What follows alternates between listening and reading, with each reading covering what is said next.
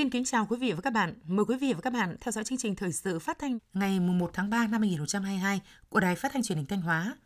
Thưa quý vị và các bạn, sáng qua 28 tháng 2, tại trụ sở tỉnh ủy, đồng chí Đỗ Trọng Hưng, Ủy viên Trung ương Đảng, Bí thư tỉnh ủy, Chủ tịch Hội đồng nhân dân tỉnh đã tiếp lãnh đạo tập đoàn Hoa Lợi, Đài Loan. Doanh nghiệp FDI đã đầu tư hơn 850 triệu đô la Mỹ vào địa bàn tỉnh.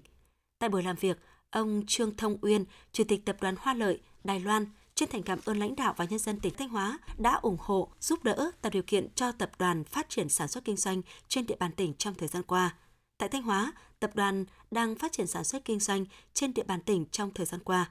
Tại Thanh Hóa, tập đoàn đang có 16 nhà máy, trong đó có 11 nhà máy đã đầu tư hoàn chỉnh giải quyết việc làm cho hơn 115.000 người, đóng góp gần 10% giá trị xuất khẩu của tỉnh.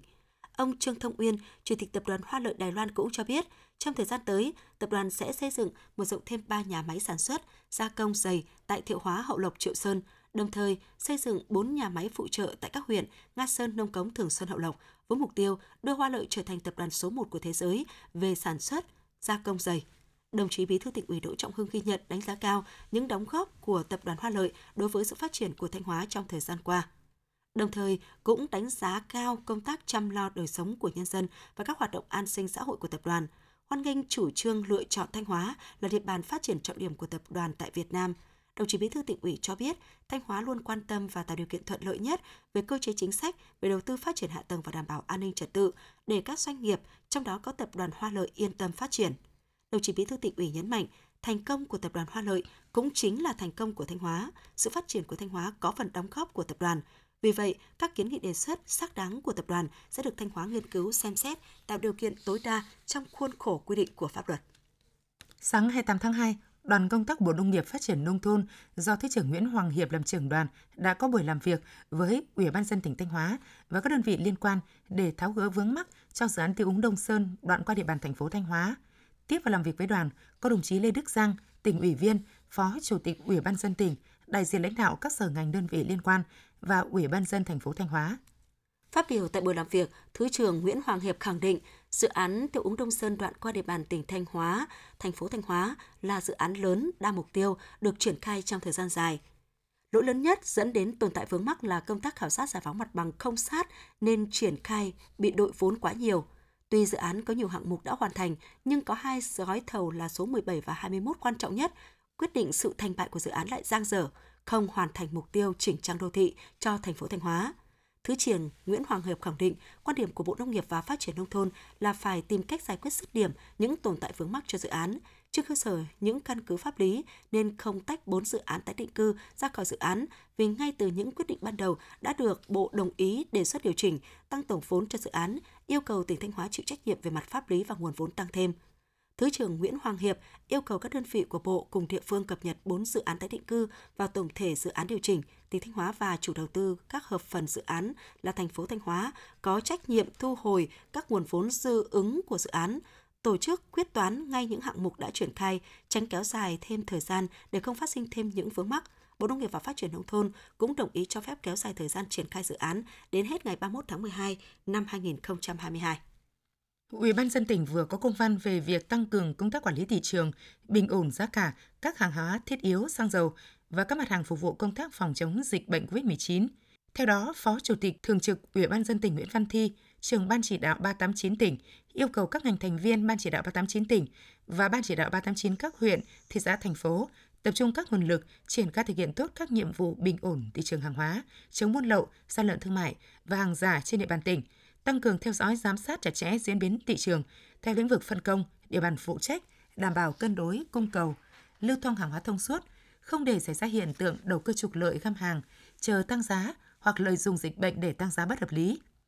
Công an tỉnh tăng cường hoạt động điều tra, xử lý buôn lậu, gian lận thương mại và hàng giả, tập trung vào các đường dây ổ nhóm, các đối tượng chủ mưu cầm đầu, kịp thời phát hiện và xử lý nghiêm các đối tượng buôn lậu, buôn bán hàng cấm, hàng nhập lậu, hàng không được phép lưu hành,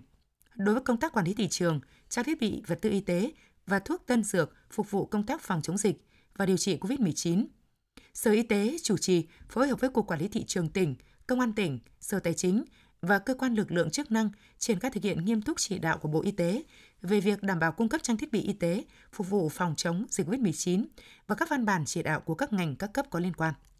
Ngày 28 tháng 2, Chủ tịch Ủy ban nhân dân thành phố Thanh Hóa quyết định cập nhật và công bố cấp độ dịch để áp dụng các biện pháp hành chính thích ứng an toàn linh hoạt, kiểm soát hiệu quả dịch COVID-19 trên địa bàn thành phố Thanh Hóa. Theo đó, 34 xã phường trên địa bàn thành phố Thanh Hóa cấp độ dịch là cấp 2, thời gian áp dụng bắt đầu từ 15 giờ ngày 28 tháng 2 năm 2022 đến khi có thông báo mới. Ủy ban nhân dân phường xã, các phòng ban đơn vị trực thuộc thành phố căn cứ vào cấp độ dịch COVID-19 tại quyết định này để áp dụng các biện pháp hành chính trên địa bàn giao Trung tâm Y tế thành phố phối hợp với Ủy ban dân phường xã căn cứ điều kiện tình hình thực tế, các biện pháp phòng chống dịch, diễn biến tình hình dịch COVID-19, chủ động kịp thời cập nhật, điều chỉnh cấp độ dịch COVID-19 trên địa bàn thành phố Thanh Hóa theo đúng quy định. Công đoàn ngành y tế vừa triển khai cuộc thi ảnh Nét đẹp công đoàn và người lao động ngành y tế Thanh Hóa trên mạng xã hội Facebook năm 2022 với chủ đề Đoàn viên ngành y tế Thanh Hóa chuyên nghiệp, tận tâm, đoàn kết nỗ lực vượt khó, đổi mới, sáng tạo, nâng cao năng suất lao động, vượt qua đại dịch COVID-19. Đối tượng tham gia cuộc thi là đoàn viên công đoàn, người lao động đang công tác tại cơ quan đơn vị, doanh nghiệp trực thuộc công đoàn ngành y tế Thanh Hóa. Các tác phẩm dự thi là những bức ảnh ghi lại những hoạt động thực hiện nhiệm vụ chuyên môn và hoạt động công đoàn của cán bộ công chức, viên chức, người lao động, đoàn viên công đoàn trực thuộc công đoàn ngành y tế Thanh Hóa, hình ảnh đẹp về đoàn viên người lao động trong các hoạt động do công đoàn cơ sở tổ chức – là những tác phẩm chưa đoạt giải của bất kỳ cuộc thi ảnh nào tại Việt Nam hay quốc tế. Ban tổ chức cuộc thi sẽ tiếp nhận tác phẩm dự thi dưới hình thức trực tuyến đến hết ngày 30 tháng 5 năm 2022. Sau đó sẽ lựa chọn ra những tác phẩm đẹp ý nghĩa nhất để tham dự vòng chung kết. Những tác phẩm này được bình chọn tại fanpage Công đoàn ngành y tế Thanh Hóa.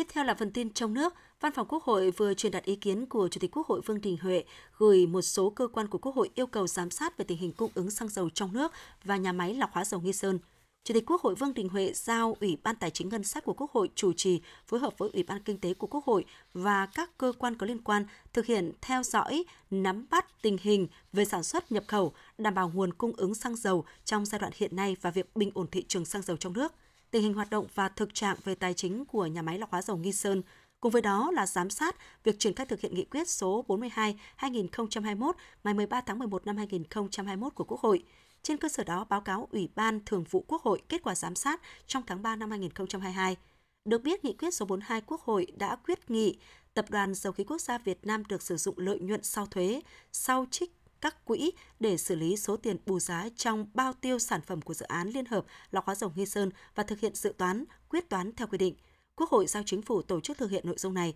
đồng bộ với các cam kết khác theo đúng thỏa thuận bảo lãnh và cam kết của chính phủ. Chính phủ báo cáo Quốc hội số tiền xử lý bù giá nêu trên khi lập và thực hiện dự toán, quyết toán hàng năm. Số liệu xử lý bù giá phải được kiểm toán nhà nước kiểm toán. Phó Thủ tướng Chính phủ Lê Minh Khái vừa ký quyết định ban hành khung đánh giá tình hình thực hiện mục tiêu phát triển kinh tế xã hội để phục vụ công tác chỉ đạo điều hành của chính phủ, Thủ tướng Chính phủ, Ủy ban dân các tỉnh thành phố trực thuộc trung ương trong quá trình tổ chức triển khai thực hiện kế hoạch phát triển kinh tế xã hội.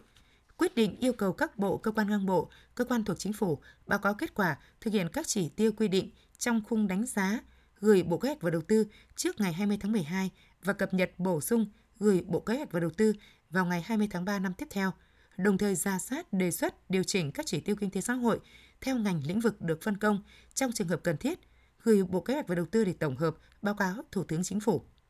Ủy ban dân các tỉnh, thành phố trực thuộc Trung ương phân công các sở ban ngành trên địa bàn thực hiện các chỉ tiêu trong khung đánh giá định kỳ hàng năm, 5 năm đánh giá tình hình phát triển kinh tế xã hội trên địa bàn, xây dựng khung đánh giá tình hình thực hiện mục tiêu phát triển kinh tế xã hội hàng năm và 5 năm cấp huyện trên cơ sở khung đánh giá và hệ thống chỉ tiêu thống kê cấp tỉnh, cấp huyện.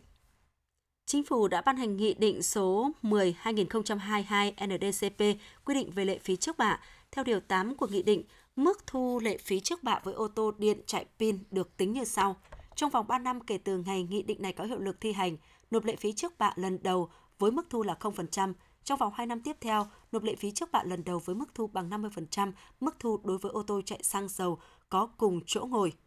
Nghị định số 10 2022 NDCP có hiệu lực từ ngày hôm nay, mùng 1 tháng 3 năm 2022. Quý vị và các bạn vừa theo dõi bản tin thời sự 10 giờ của Đài Phát thanh Truyền hình Thanh Hóa. Xin kính chào và hẹn gặp lại trong các chương trình sau.